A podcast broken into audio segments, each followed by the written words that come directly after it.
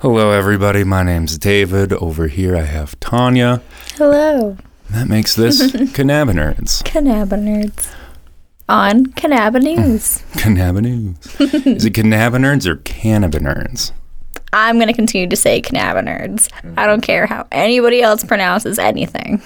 We've had this debate going on for a week now, but yeah, it's tomato tomato. I think cannabinoid sounds better, but you say cannabis or cannabinoids. I say cannabinoids. Cannabinoids. Hence Cannabinoids. cannabinoids. Cannabinoids. Let I us know what you guys think. I do like cannabinoids. yeah, I think it's a little more catchy than cannabinoids. That sounds dumb. Cannabinoids is kind of hard to roll off the tongue. Yeah, cannabinoids. Let us know what you think, everybody. Yeah, give us your feedback, guys. Send us a message. They don't care. Maybe they do. Surprise me. well, fantastic. Uh, short and sweet today. The DEA wants 3.2 million grams of marijuana grown for research in 2020. This is more than 7,000 pounds of cannabis that will be used in scientific studies investigating the effects of the plant. It's 30% more than 2019's allotment of cannabis used for study, and 2018 increased 40% more than 2017. The DEA is taking steps to license additional growers for cannabis to be used for research. And the FDA and the National Institute of Health said they support cultivators and scientists to test additional uh, cannabis products from dispensaries. Yeah, this is um, part of the proposal for the DEA's annual quota for the manufacture of controlled substances to provide for the estimated medical, scientific, research, and industrial needs of the U.S. Um, and lawful es- export requirements. oh man, it feels like a Monday. It's a Thursday, guys. For lawful export requirements and the establishment of um, and maintenance of reserve stocks. What does that mean? Reserve stocks? No, what you just said, that was really good. Oh, So it's part of the annual quota, basically, of the overall needs of the U.S. So this is um, something that the DA kind of set for everything. So um, research into medical needs, scientific needs, um, industrial needs, as far as like um, textiles made from hemp and marijuana. So they're kind of umbrella umbrella Um, Yeah, so everything. all of these plants are going to be tested or you know used um, to test for different things. Um, so scientific research in different areas of study, if that makes sense. no, that totally makes sense. Yeah, so it's not just for one thing; it's going to be used for multiple different things. Oh, nice. I was thrown off because I don't have uh, your updates on here. Mm. On my updates, Okay. it threw me for a loop. I'm like, Oh, sorry. whoa, no, no. I was like, wow, Tony's on the ball. Sometimes I am, guys. This is great because uh, I believe, we believe that more testing, the better. Uh, as far as cannabis research, that's what we're talking about. Uh, as far as maybe I should just read this. yeah, the more knowledge is gained, the more testing there is, as well as more. The negative cannabis stigma seems to dissipate with more research and study Not only with that, reports but it like. Yeah. it makes it safer for us as consumers to actually consume these products that are made from you know cannabis, um, whether it's hemp or marijuana.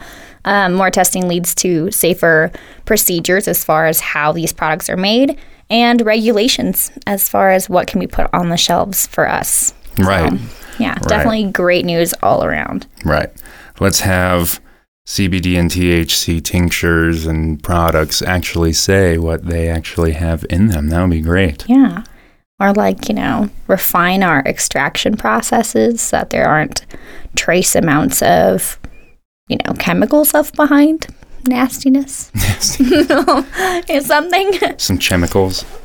Point to take away from here is testing is good. This is good. We're going to be seeing some more, hopefully, some more updated test results. Oh, I'm sure. I mean, we just saw the DEA is like, you know, 40% one year, 30% this year of allotment of uh, legalized grown cannabis for research. So it's, it's getting bigger and bigger every year. Therefore, there's more and more testing, a more broad umbrella of what they're testing, not just consumables, but textiles and hemp clothing or hemp Importing, Crete. exporting, all And- those. yeah, there you go. They're setting regulations as far as what we can export um, to different countries as well. So they're going to be, you know, researching that.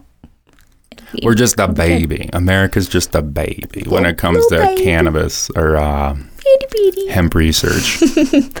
we had the whole dark ages. I want to do an episode about that maybe next week. I feel like we're always like a little step behind. As as advanced as we are, we're always like behind in certain areas. Yeah, China's been doing it for years, millennia. I don't know, millennia is the right word. Is that thousands of years? Yeah.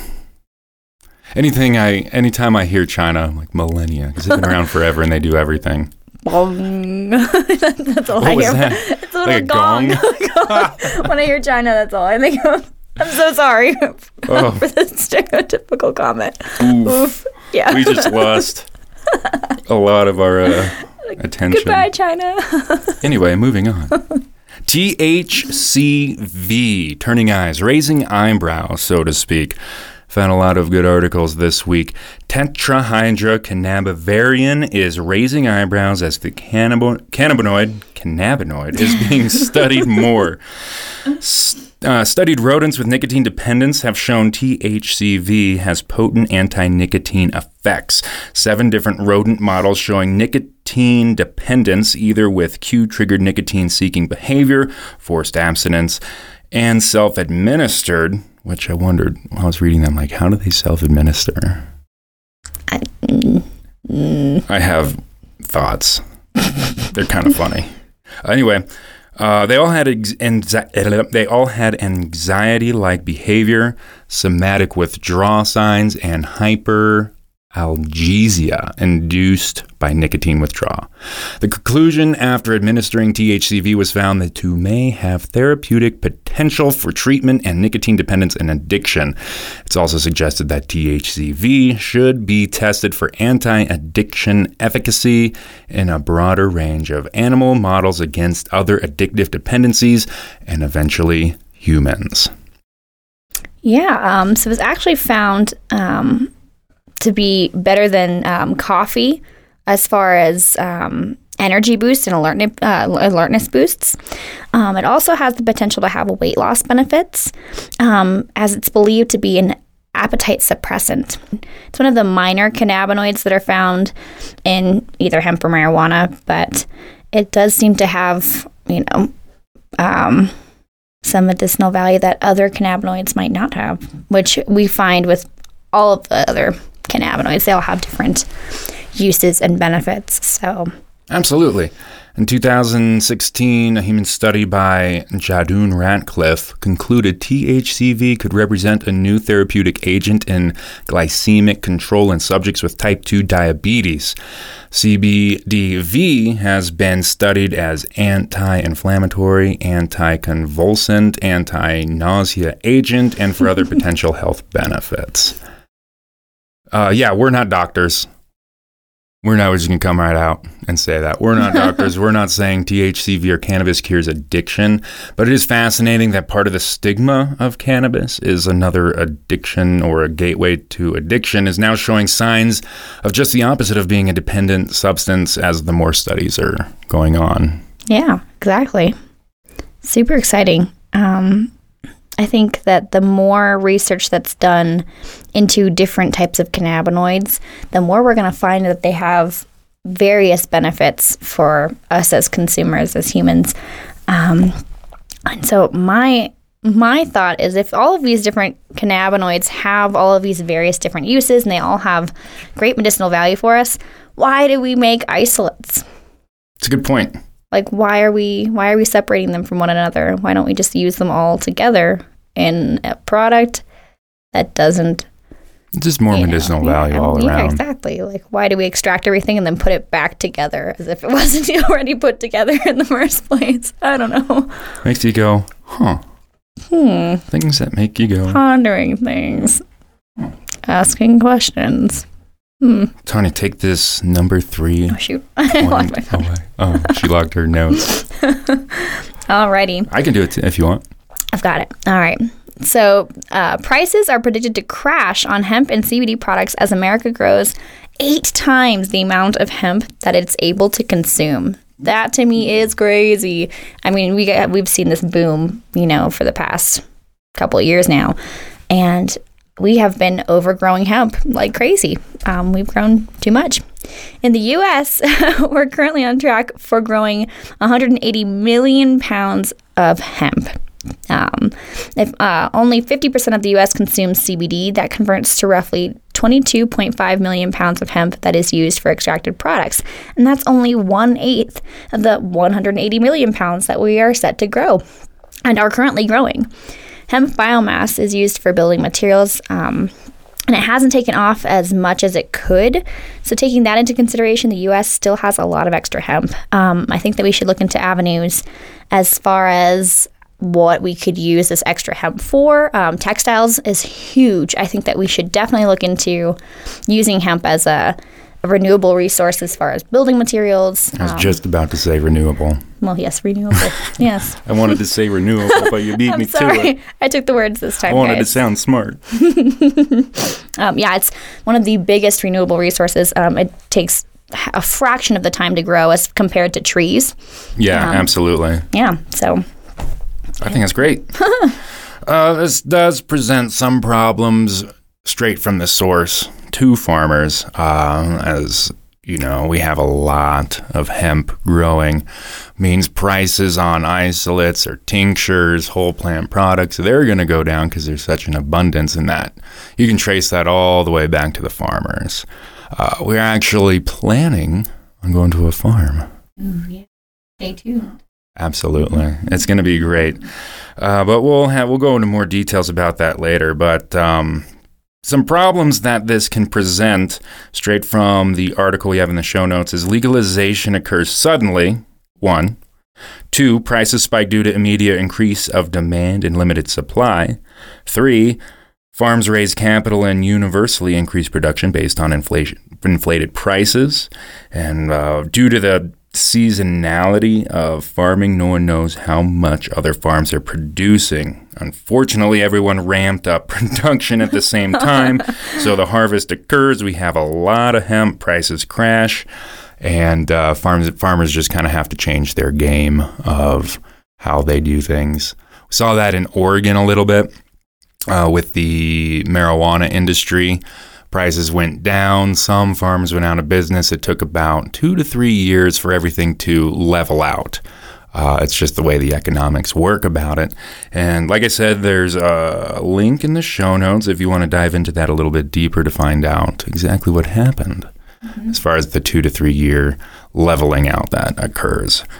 What can you guys do to help this problem?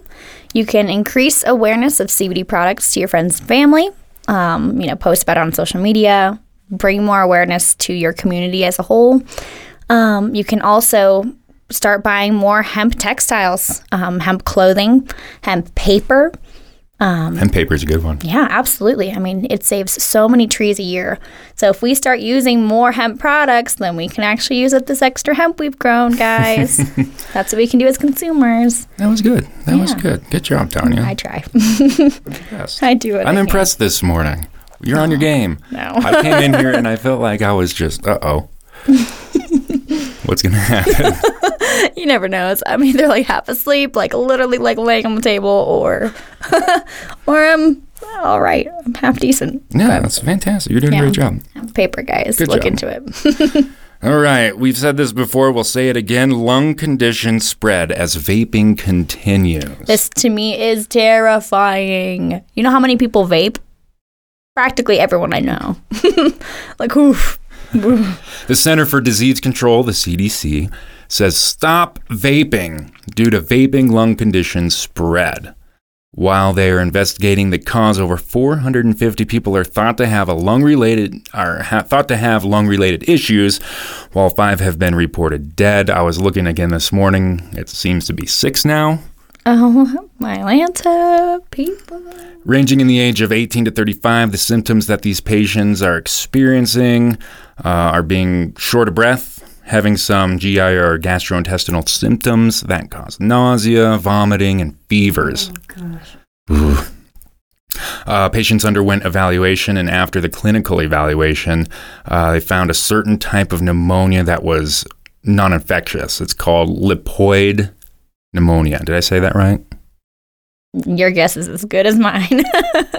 Yes, basically, lipoid pneumonia can occur when either oils or lipid containing substances enter the lungs. I saw a picture of it and it was kind of interesting. The cells, basically, fatty, uh, oily substances covering the cells, which kind of prevents the lungs, the cells around the lungs, to actually take in oxygen.